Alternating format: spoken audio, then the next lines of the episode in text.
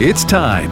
We are not called to be nice. Sandy Rios, welcome, Sandy. Thanks for being here. We are often called to be confrontational. And here with me in D C is Fox News contributor Sandy Rios. You and you still like me, or you or you don't like me, James? Are you okay?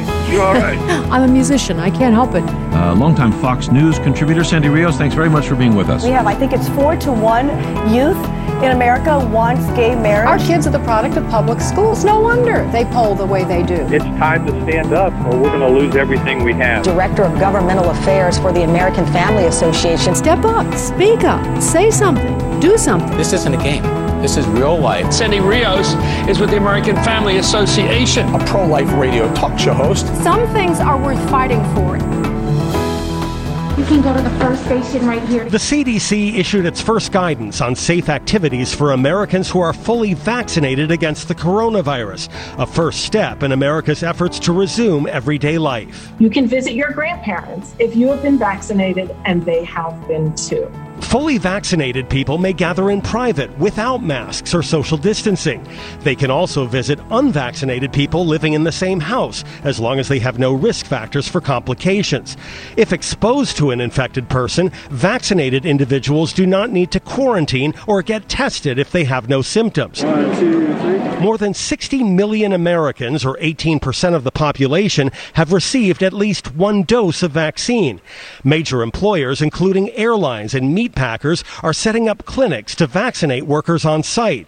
And the Biden administration says it's working with states to make it easier for the general public to sign up for vaccinations. Too many websites are confusing and don't work. There are not enough call centers or other ways to schedule a vaccine. Connecticut, West Virginia, and Ohio are easing COVID restrictions on businesses, but keeping statewide mask mandates in place. Governor Mike DeWine says Ohio's mandate reduced daily case numbers, and a deal with educators has ninety-five percent of his state's school children back in class. We made the superintendents and C E Os sign a paper, and if you go back in school, promised by March first, we will vaccinate everybody in your school that wants to. And it's worked exceedingly well. Federal health officials say high school students will likely become eligible for vaccination in the fall, and clinical trials of an experimental pill show promising results as a COVID nineteen treatment, reducing levels of coronavirus in infected patients. The C D C still advises against non-essential travel, even if you're vaccinated. Politico reports senior health officials initially planned to update this guidance, but then decided to hold off. Okay, Jonathan Siria, Fox. So, well, now the C D C, our overlords with a capital L, uh, who control our thoughts and our ability to move about and be free people, have decided some really interesting things. If you are fully vaccinated, you can what? Still not travel. You can mingle indoors with other vaccinated people, or you can be with uh, like people of a single household that are unvaccinated, but not more than a single household that are vaccinated. And, um, you know, you still have to wear your mask when you're outside. I, are you making notes? Because you, you need to make notes. There are lots of rules here. And it's interesting to me how COVID knows. You know, it knows if you are if you are inside and you are visiting with people who are, you're va- a fully vaccinated person, and you're indoors and you're visiting with families from a single household, COVID knows that if you add another family that's uh, from another household, that it's going to attack, uh, it's going to make you sick. It's going to be more dangerous than if you just had a one single family household. But wait a second, what if the other family household that would be breaking the rules didn't carry the COVID virus, but the one that you chose, that was your one single household without masks? Wait a minute. I, well, okay, so so just, but good, we listen, it's good news. I mean, it's good news, right? Because everyone's getting the vaccine, and that's going to make everything all right. Well, I have to tell you, this morning I have so much news for you, and my challenge will be to get, as it always is, but I have to say there's more than normal this morning, of things that I don't think you're going to hear any other place, or at least not many places. And so let me share with you Uh, that yesterday um, Austria has suspended the use of AstraZeneca COVID nineteen vaccine after a death. Austrian authorities have suspended inoculations with a batch of AstraZeneca COVID nineteen vaccine as a precaution while investigating the death of one person and the illness of another after the shots.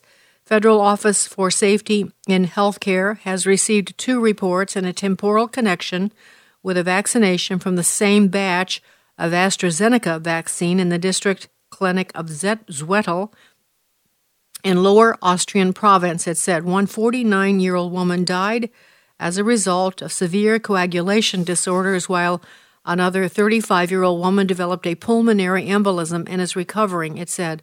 A pulmonary embolism is an acute lung disease caused by a dislodged blood clot. Now, they're assessing it right now to find out, you know, they don't know if this is caused from this AstraZeneca COVID nineteen vaccine, but it seems uh, pretty suspicious. It's from the same batch, and it's two women.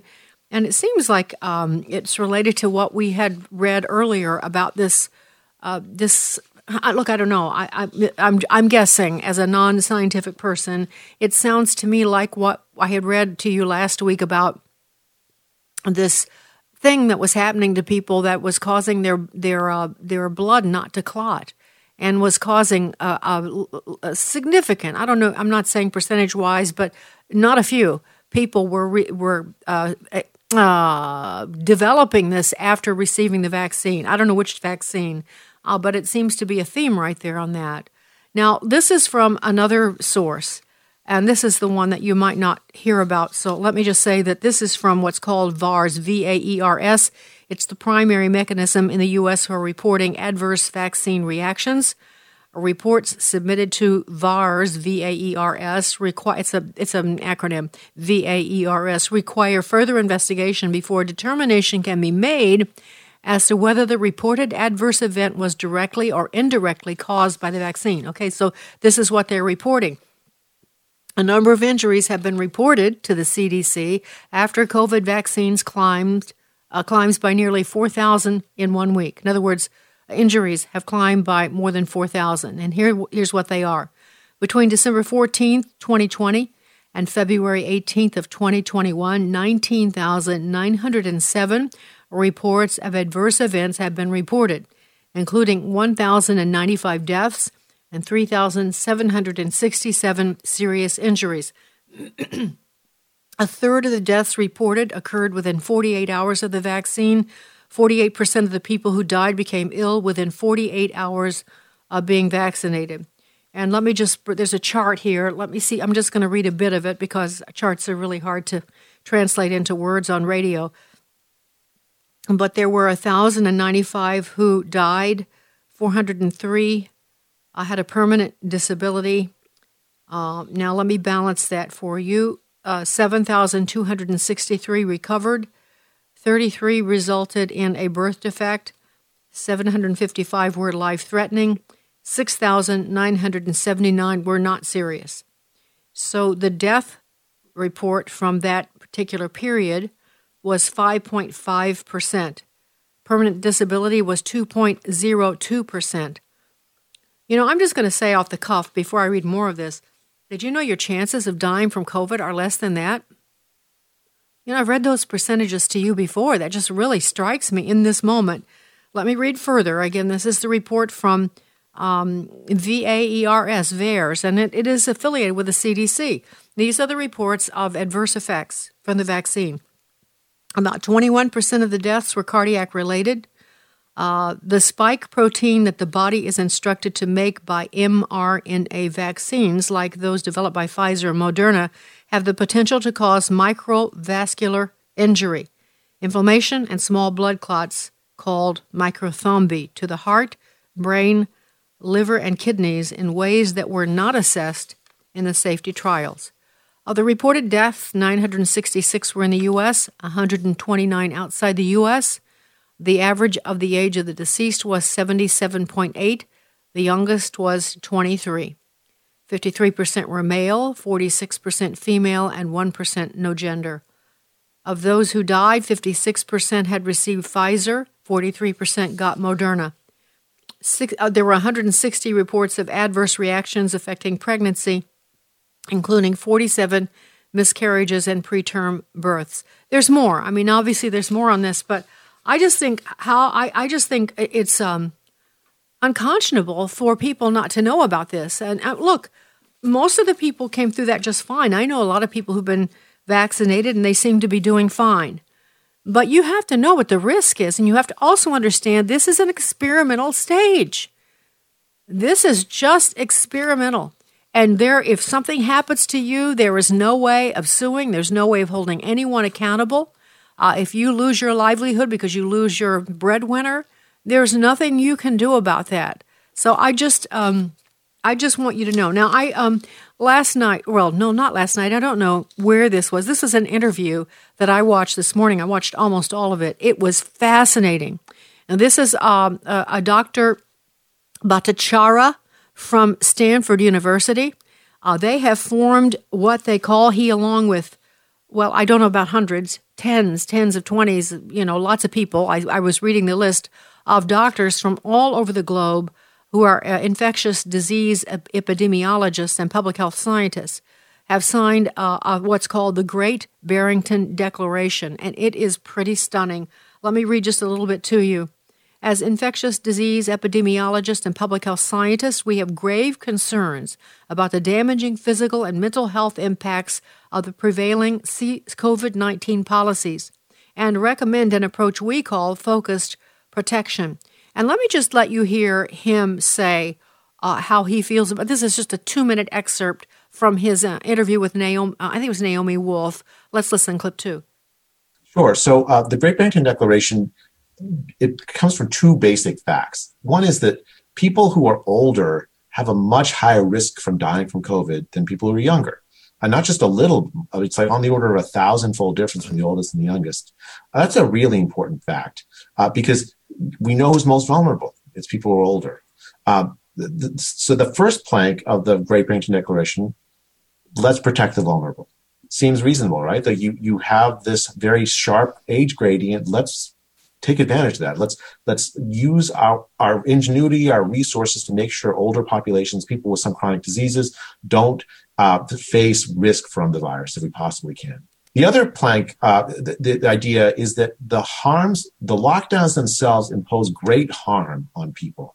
Lockdowns are not a natural, normal way to live. Everyone listening to this can understand this, right? It's not normal to not send our kids to school. It's not normal to uh, hold people back from work. It's not normal to not be able to look on people and hug your children. It's not normal.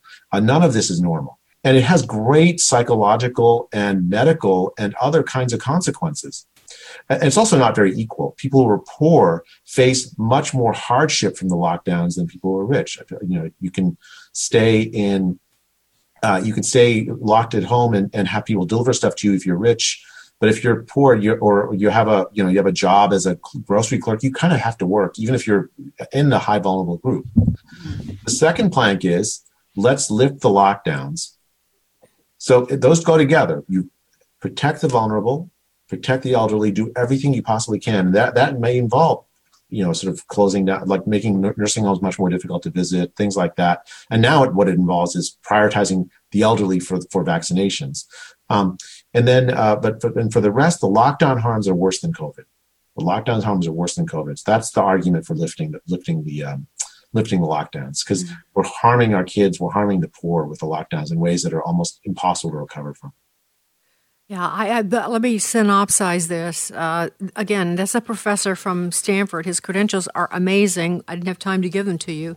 Uh, we will put that interview on our Facebook page because I want you to hear all that he has to say, and also uh, the link to the Great Barrington Declaration. It's not that long. It's just a few paragraphs. They say those who are not vulnerable should immediately be allowed to resume nor- life as normal. Simple hygiene measures such as hand washing and staying home when sick should be practiced by everyone to reduce herd, the herd immunity threshold.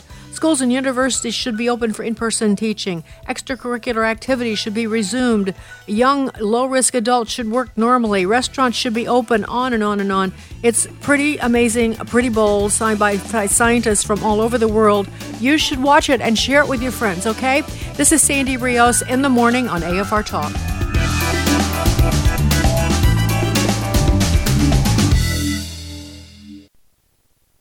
Christians. They're suffering big time in Africa, and they need our help. Hi, this is Michael Woolworth with Bible League International, and Pastor Lumo ministers in Mozambique near the Indian Ocean. He's been beaten and jailed not for what he believes, but for how he lives out his faith. You see, Lumo has been quietly and faithfully sharing the gospel with Muslims, and many have come to Christ in recent months, but extremists here, they have assaulted him, his family, and many in his church. But you know what? They're not asking for an end to the persecution they face. They're praying for Bibles to open and read every day in order to be able to endure and persevere as new followers of Christ. Hey, give thanks if your pastor hasn't been beaten and jailed, but please don't turn a deaf ear to these pleas for Bibles. Instead, help support the church in Africa by sending a Bible to these waiting Christians at only five dollars a Bible, or one hundred dollars sends twenty. Call eight hundred YES WORD, eight hundred Y E S W O R D, eight hundred YES WORD, or visit send bibles now dot org. That's send bibles now dot org, and God bless you for caring.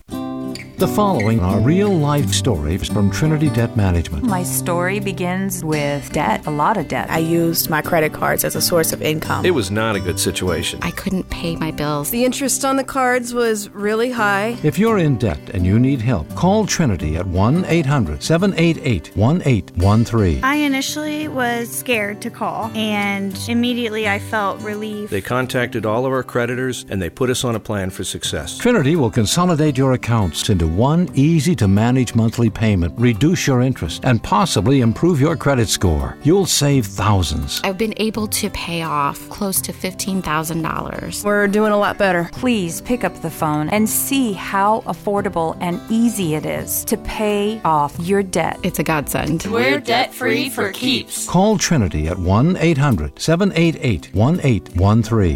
That's one eight hundred seven eight eight one eight one three.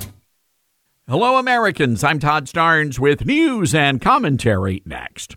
Virginia teachers, take the lead in education with up to sixty-four percent off your graduate degree at Liberty University. This year has forced you to innovate, adapt, overcome, and you've not only risen to the challenge, you've crushed it. Now help education emerge from this crisis stronger than ever with your M A T or M E D degree. Our transfer-friendly degree programs are one hundred percent online and start as low as two hundred eighty-two dollars per credit hour. It's our thanks for all you do for our future. To learn more, text TEACHER to four nine five nine five. That's TEACHER to four nine five nine five. There's always been something off-putting about President Obama. He would say nice things to your face, but then attack you in private. Two-face, a serious character flaw. In public, he praised blue-collar workers who lived in the Rust Belt, but in private, he called them bitter, people who cling to their guns and religion. He told Pastor Rick Warren that he was still evolving on the issue of gay marriage, but in reality, he had already evolved. A book delivers yet another Obama two-face, this time involving Transportation Secretary Pete Buttigieg. Obama told a group of wealthy black businessmen that Buttigieg would never be president because Americans would not vote for a short gay man. The revelation was made in a new book written by reporters for the hill dot com and N B C News. Obama said Mayor Pete was too short, he was gay, and he looked too young. Now, some might say Obama's comments are homophobic. They certainly would have had President Trump said the same thing. I'm Todd Starnes. Sandy Rios in the morning on American Family Radio. Uh, Senator Marco Rubio calls this a digital book burning, but of course it's three years late. Why now? Why do you think your book is being banned now by Amazon? You know, it's hard to hard to say because they haven't said anything to us. Uh, they didn't communicate to me or to the publisher before they removed the book. And once they did remove the book, we reached out to them to ask what's going on, and no response. So who knows uh, why they removed the book? Now, the timing is suspicious because, as you point out, it's three years after the book was published, but it's the very week when the House of Representatives is to vote on the so-called Equality Act. What's the Equality Act? It's the act that would add gender ideology into the Civil Rights Act of nineteen sixty-four.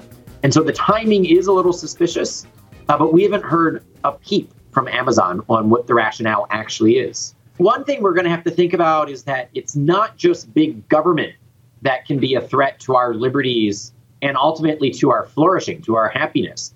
It appears that big tech uh, can just be as much of a threat. And so we're going to have to think through how we as conservatives approach both the governmental side and the big business side, because both of them seem to be hostile to people with traditional American values. All right, that was the voice of Ryan Anderson. Ryan was uh, with Heritage Foundation and became a real powerhouse in fighting gay marriage, and he wrote a book called uh, When Harry Became Sally, and that's the book he's talking about that was removed from Amazon because, uh, you know, it's not suitable. They don't find that suitable for people to read. Uh, and, of course, a few, I, I don't think we ever even had a chance to talk about this here, but uh, Clarence Thomas, Justice Clarence Thomas, uh, the video about his life that I've talked so much about, done interviews with the producer, created Equal, which is incredible.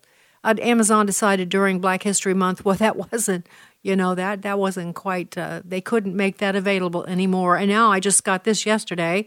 Thomas Sowell, who's a uh, very well-known Black economist, uh, has a book called The Vision of the Anointed Self-Congratulations on a base, as a Basis for Social Policy. It's um, under review, and it's not currently available for per- purchase on Amazon.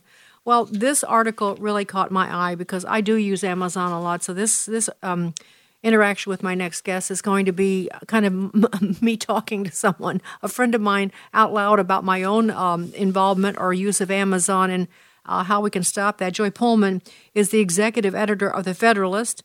Uh, she's the wife and mother of six children, but she is a powerhouse. I, I got to know Joy when she was writing all about Common Core.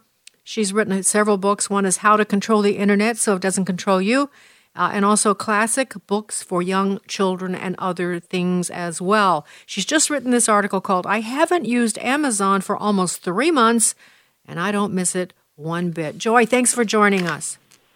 Oh, thank you for having me. You've been using Amazon, you said. You confessed, and this is like an alcoholic confession. I've been using uh, You've been using it for fifteen years. All right, and how, how have you been using it? I mean, what was your use of Amazon? Well, it started out, uh, you know, in college it was basically, you know, to, to buy textbooks every semester. I found it really useful, especially to get out-of-print things or things, you know, at a, at a lower cost than the sticker price. And um, so that was really where it all started. And, of course, it kind of tracks the development of the company as really starting in the book market and then expanding to everything. And then over time, you know, we, we uh, became Amazon Prime members about three years ago. And so, you know, obviously people who were aware of that, you could get uh, sometimes even same-day delivery, but next-day delivery of basically everything under the sun. And as you mentioned, I have six kids, and the oldest one is ten, so they're very little. It's really hard to get out of the house.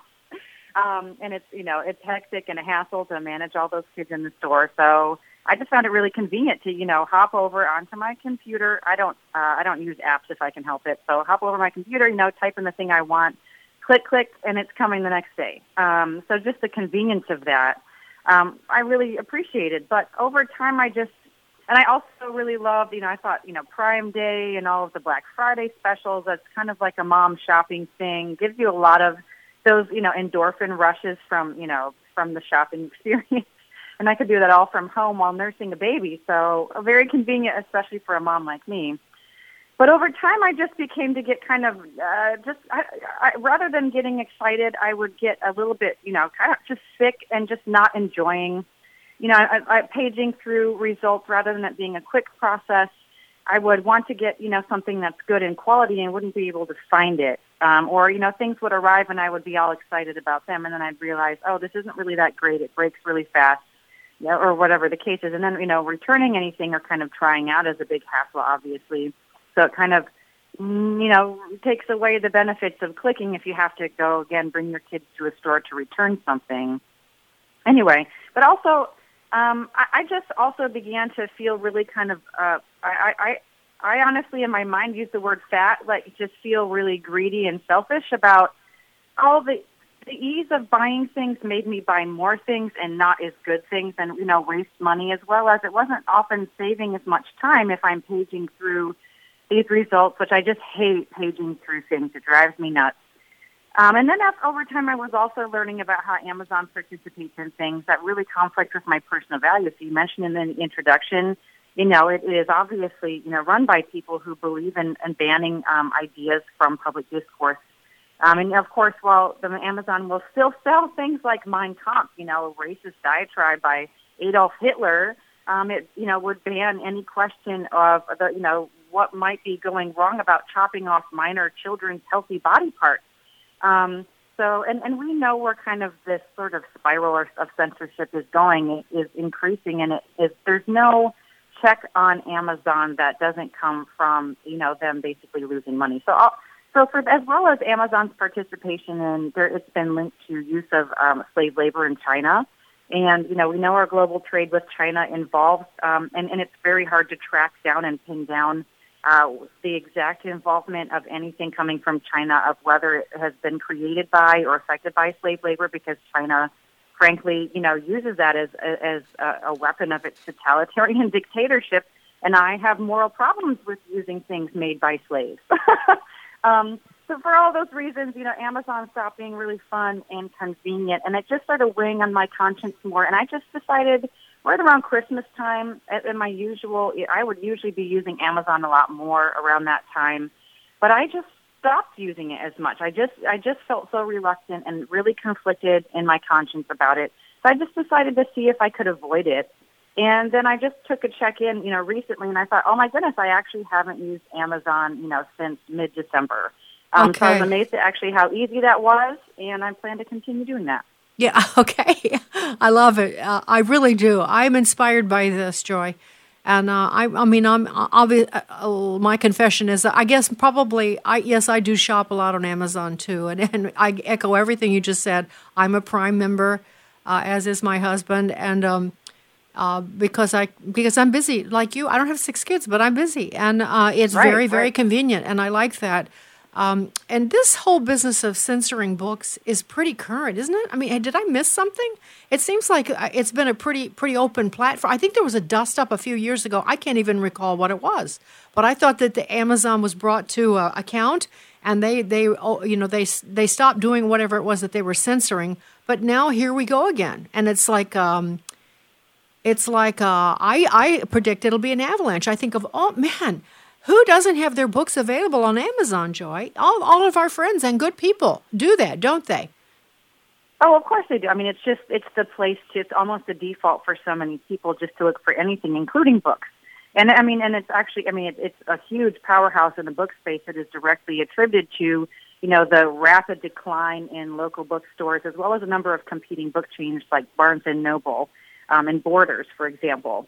So, I mean, Amazon has been a huge um, entrance. But, you know, Amazon's business model also involves, according to, you know, federal investigators, they're alleging, as well as Wall Street Journal investigations, um, you know, it, it, it offering you those books and, and everything else at a, maybe a slightly cheaper price often is at an expense to the market, diversity in the market, and uh, competing options that help keep it honest, because it will often, according to those investigations, um, it undercut prices. So Amazon will on purpose sell things at a loss, less than, you know, it pays for them, to undercut competitors and take over the whole market entirely.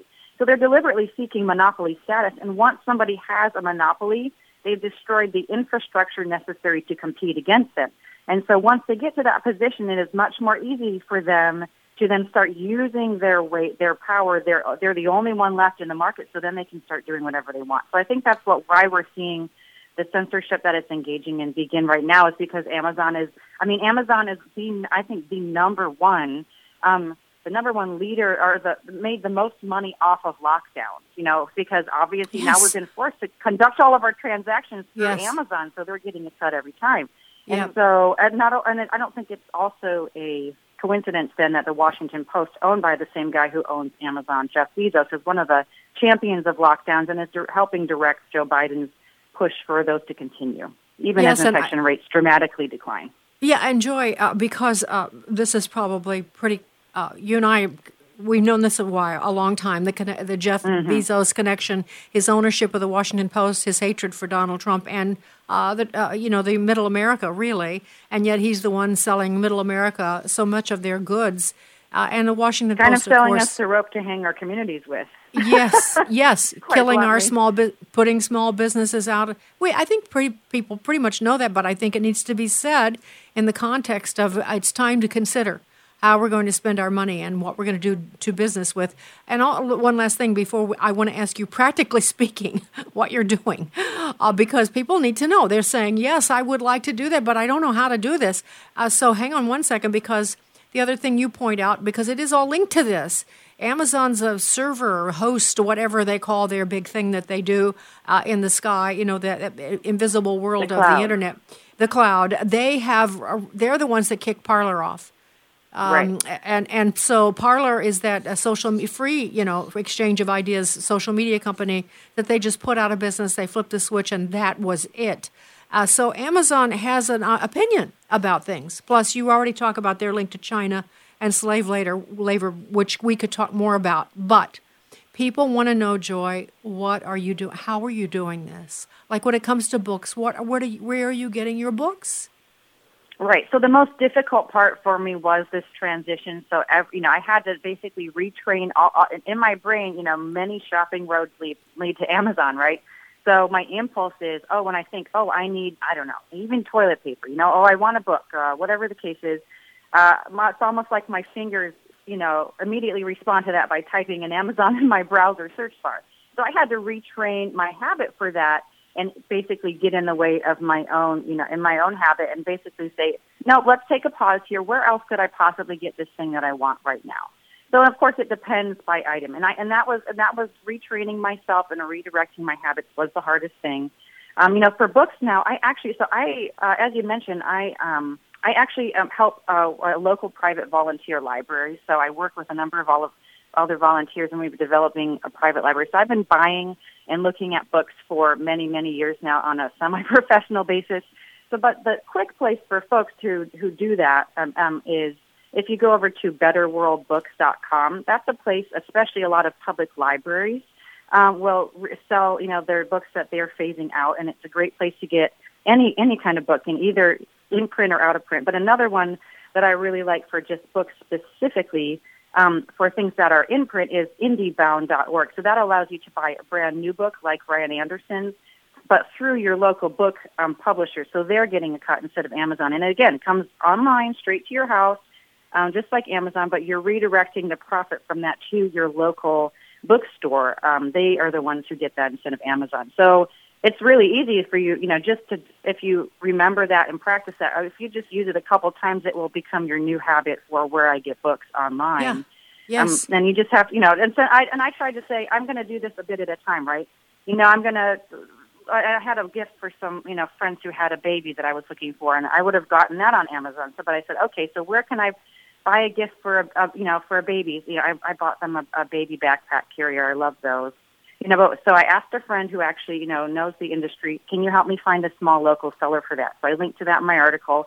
But it just really is going item by item, you know, saying it's okay if I do this slowly. I don't have to maybe, you know, I'll just learn new habits for each item that I want to buy. And then other things, for example, you know, just basic necessities of life that I can get in my normal weekly or biweekly shopping trip. So instead of clicking over and buying it on Amazon immediately, I just add it to my list. And then when I in shopping, it takes, you know, five seconds to just run by and grab it there instead of on Amazon. So I have to wait five days, but, you know, honestly, usually I should be able to do that. So it's just a matter for me of, you know, taking a step one at a time, saying any little bit I can do helps, and, you know, and then appreciating when I, you know, do a, a new thing, and then and then that's added to my repertoire, and then I can move on to something else and learn about where to get it uh, besides Amazon. Yes, well, and that's a, that's a great challenge, Joy. And I'm actually I'm going to give this some very serious thought too. You talk about the the patience that it requires just to wait. You know, you don't have to have everything right away. The other thing you talk about is just uh, not indulging our own greed and materialism, especially when Amazon is using its market power to destroy uh, this country. Uh, it's a, it's a couple. It's kind of a win-win for us in the terms of kind of regaining maybe our own character and control. Uh, and also yeah. then not helping, uh, you know, some big entity absolutely destroy our families, which is what they are about. They, that's it is exactly, that is exactly where we are with that. It's not an overstatement. Uh, Joy, and plus all the Chinese slave labor, which we didn't really touch on, but it is horrendous what they're doing in China in every way. And they're the people making the stuff that we are ordering. And that's your point too, Joy.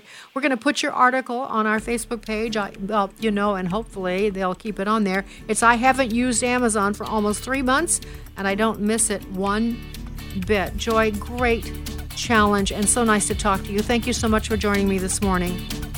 Oh, thanks for having me. Okay.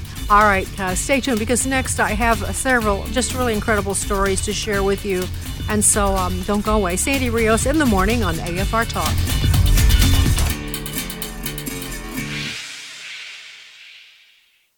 Dear One Million Moms, I've always thought that maybe your organization was making a mountain out of a molehill. But today, I cannot believe what I just saw on my T V. Concerned about the trash flowing into your home through today's media that simply will not censor itself? Make your voice heard. If you see trash in the media, tell us. Use the Submit Trash button at one million moms dot com. That's one million moms dot com. And thanks. Washington Watch advances a culture where human life is valued and religious liberty thrives. Hello, this is Tony Perkins, host of Washington Watch, right here on the American Family Radio Network, inviting you to join us each weekend for the weekend edition of Washington Watch for the latest from our nation's capital on what is happening as it pertains to faith, family, and freedom. You'll hear from policymakers, congressional leaders, and others each day, four p.m. Central Time. Be there. What is the source of America's greatness? My name is Abraham Hamilton the third, and this is the Hamilton Minute. Alexis de Tocqueville, a nineteenth century French political thinker and philosopher, had this exact same question. On the heels of the French Revolution, he came to America in eighteen thirty-one to investigate America's ascendancy. In doing so, he found that America's greatness did not lie in her economic system, it did not lie in her banking system, nor did it lie in her educational system. He found America's pulpits aflamed with righteousness was the source of America's greatness. He opined that America is great because she is good. But when America ceases to be good, she will cease to be great. Let us pray for a restoration of the flame of righteousness in our pulpits. Listen each weekday from five to six p.m. Central for the Hamilton Corner with Abraham Hamilton the third, public policy analyst for the American Family Association.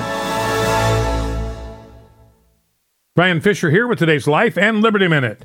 Nancy Pelosi was just barely stopped from including a mandatory minimum wage of fifteen dollars an hour in the one point nine trillion dollars COVID relief bill, a mere nine percent of which goes for actual COVID relief. The C B O estimates that the minimum wage increase will put one point four million Americans out of work. So while some workers will get fifteen dollars an hour, a whole lot more will get zero, and child care costs will go up by thirty percent. Jesus famously said, a laborer is worthy of his hire. So how much is a man's labor worth? It's worth whatever someone else is willing to pay for it. Government has no business interfering in the negotiations between an employer and an employee. The minimum wage for every man is easy to determine. It's the minimum wage a man is willing to receive in order to work for someone else. We don't need government to figure that out. Catch Brian Fisher on Focal Point, weekday afternoons at one oh five Central on American Family Radio.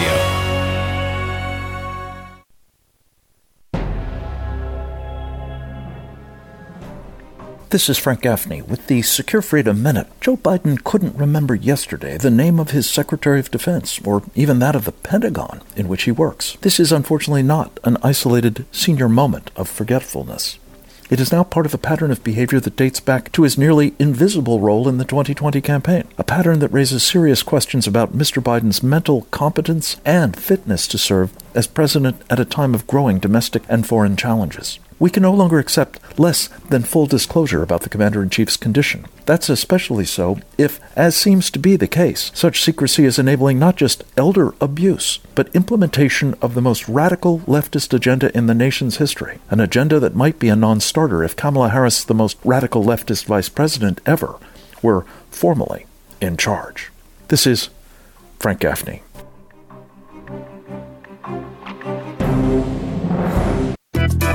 Don't forget to connect with Sandy Rios in the morning on Facebook or email Sandy at sandy at afr.net. That's sandy at afr.net. Sandy Rios in the morning on American Family Radio. Okay, Sandy Rios back with you. I, yesterday I mentioned to you that um, we've been tracking the aftermath of January sixth and what the F B I is doing and what uh, the things that are being written and the dangers really Uh, to regular Americans who were there to support the president because they felt there was election uh, m- m- miscreant behavior, and uh, they were upset about it, and they wanted the House and the Senate to actually uh, look at the evidence, and that's why they were there in support of the president. And so a lot of innocent people have been caught in this web, uh, with these horrible accusations. And yesterday I told you that uh, uh, I, I'm collecting, uh, on behalf of uh, Mike Waller and others, a video from you, if you were there on January sixth, not in the Capitol, not looking for that, looking for the uh, just the uh, the uh, gathering for President Trump, the the walk towards that area, the crowd, the people, uh, just what what you have. Maybe you have clips, uh, a video, and we're looking for that. And if you have, some of you have already sent that, so thank you, thank you very much, because uh, we're not looking, I don't think, for anything uh, you know startling.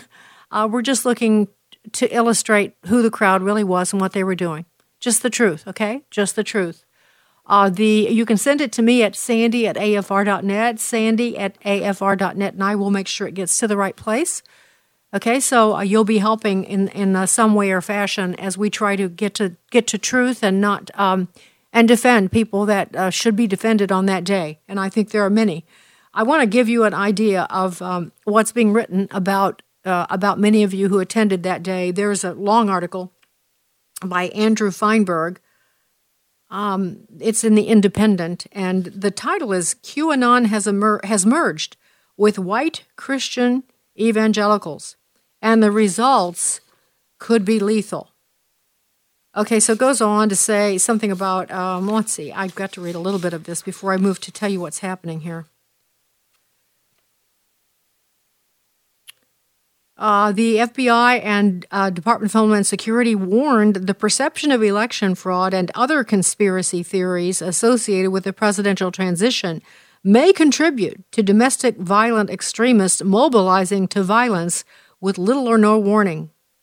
So uh, the reason for the alarm, writes uh, Andrew Feinberg, after the January sixth insurrection failed to stop lawmakers from certifying Biden's win, and the new president sworn in on January twentieth, QAnon believers and other Trump-centric cultists repurposed a decades-old conspiracy theory to fit their delusions. In short, their new narrative posits that Donald Trump will be sworn in as the nation's nineteenth real president on the fourth day of March. We talked about that yesterday, and I warned you not to listen. I, I will repeat. I have to repeat this. The truth right now is as incredible as any conspiracy theory.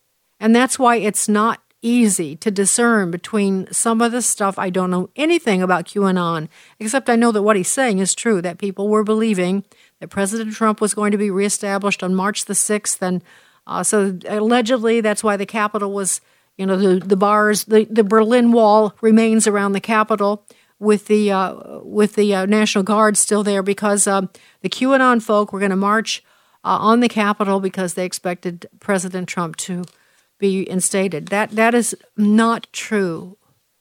That is a conspiracy theory. That part, absolutely. Uh, the whole pedophilia thing, not that there isn't pedophilia and a horrible problem with it, but somehow, some way, uh, there's someone um, who's sort of spinning these webs, and uh, I and I'm just I'm not encouraging any of you. Please don't listen to that stuff. I know it's hard to know. Then what can you trust? And I'm I would like to think that you would trust me. And I'm telling you, I know a lot about what's happening on the inside. Not everything, but I know a lot about it, and it isn't that. And so um. So I'm just discouraging you from embracing this. But I am going to fight like heck against people like Andrew Feinberg, who was telling us that the merger, there's a merger of those conspiracy theories and evangelical Christians. In fact, uh, he quotes this guy named Clark. It's not going to get better anytime soon, unfortunately. Conspiratorial thinking is very closely associated with high anxiety situations and endless wars, elections, and national tragedies. Uh, there has been a crossover between QAnon systems and evangelical Christianity that is going to imbue right-wing extremism with the sort of violent fanaticism more associated with Al-Qaeda or ISIS. You see how this goes? You see how this goes. Completely irrational words, but they're, you know, being spurred on and inspired by the Justice Department under Joe Biden and by the F B I under, uh, yeah, what's his name? The guy with the blonde swoop, yeah. So, um, you know, he's the new director. I don't know how Christopher Wray, how he ever survived the Trump administration. He should. Yes, I do know, because the chief legal counsel, the White House counsel, Pat Sipple, I believe it, um, Pat, I can't think of his last name, uh, was, now we know, the one who warned President Trump, oh, don't fire Christopher Wray. That will look bad. People might not like you if you fire Christopher Wray. Uh, yeah, so uh, he didn't, and now we're stuck with this guy who's carrying the water for all the bad actors that carried the water so horribly, horribly for the American people uh, during the Trump administration. We're learning so much more about it.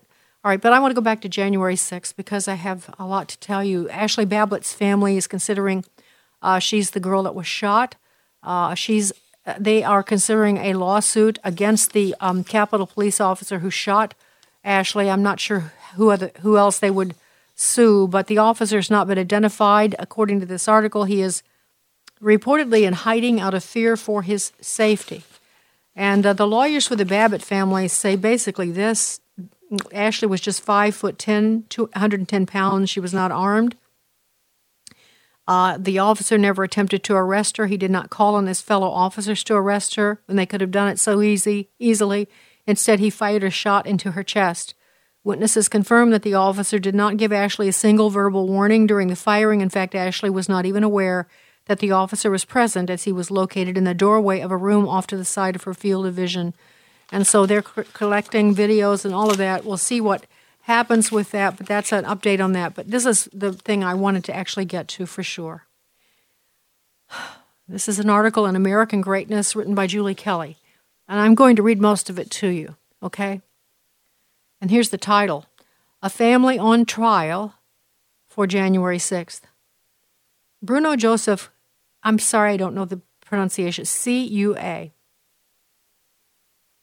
I'll just say Cua, because I don't know what else to call him. Bruno Joseph Cua lives on a three-acre farm in central Georgia with his parents and two younger siblings. The eighteen-year-old likes to fish, build tree houses. Neighbors, family, friends, and classmates describe him as a hardworking, kind, respectful, and patriotic. He's not into drugs or alcohol. His biggest high last year was organizing Trump truck rallies in his community. Before he traveled to Washington, D C on January the fifth with his mom and dad, to hear President Trump's speech the next day, Bruno was finishing online classes to earn his high school diploma. His mother, a veterinarian, stopped working years ago to homeschool her children. Like many teenagers interested in politics, Bruno is a bit of a rabble-rouser and a social media loudmouth. The Cuas, after hearing the president's speech on January sixth, walked to Capitol Hill. Bruno made his way into the building. The teen later posted on Parler that he, quote, stormed the Capitol with hundreds of thousands of patriots. Yes, we physically fought our way in, end quote. Now, Bruno Cua sits in jail in Washington, D C, awaiting trial for his involvement in the January sixth Capitol breach, the youngest of nearly three hundred people so far arrested under the U S Justice Department's unprecedented investigation into the events of that day.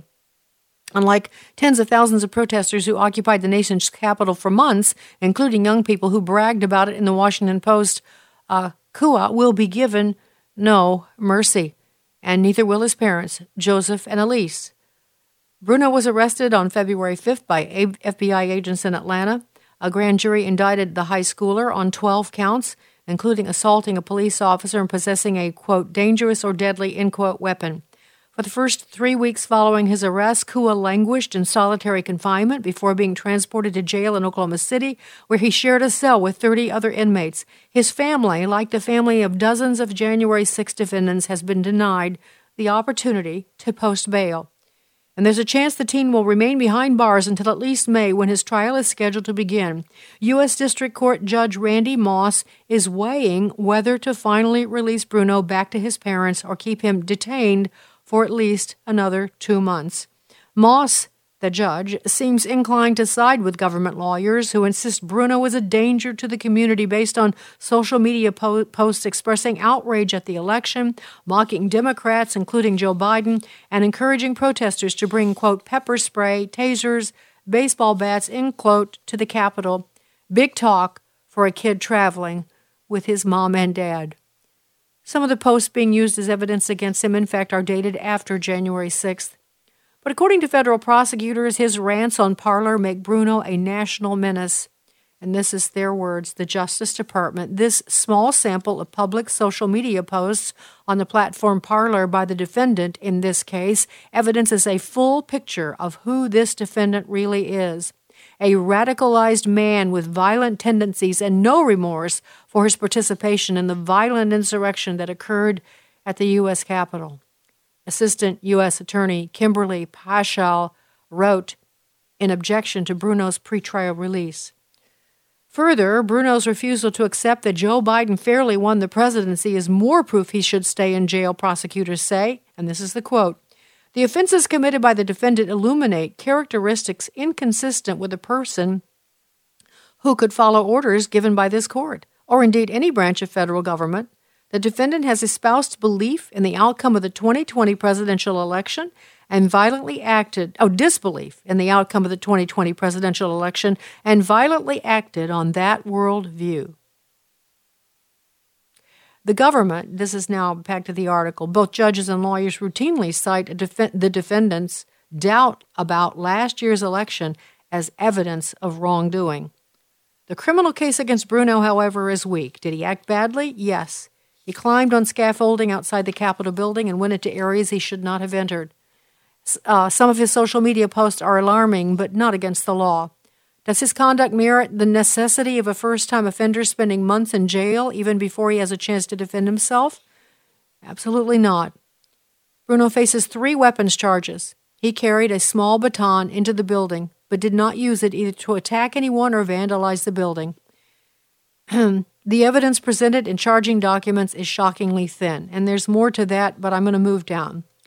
The government doesn't just view young Bruno as a threat, but also characterized his parents as threats. Bruno's father was interrogated by federal prosecutors about his private conversations with his son after the riot, demanding to know why he and his wife didn't stop him from entering the Capitol, what punishment he faced once they returned home, and why they didn't do a better job of monitoring his social media accounts. Joseph Cua described their frantic attempts to contact, contact their son while he was inside the Capitol, to no avail, as cell service was shut down. Here was one exchange from a February twelfth detention hearing between Joseph Cua and an assistant U S attorney. Cua, "It was a rally around the election results. We should see the real results and that type of thing. Government, do you recognize that is not true?"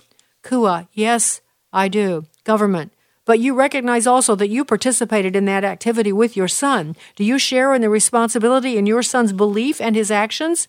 In other words, okay, so this is the writer again. In other words, attending a rally is a crime, and taking your son is akin to mental child abuse, not to mention the audacity to question election results.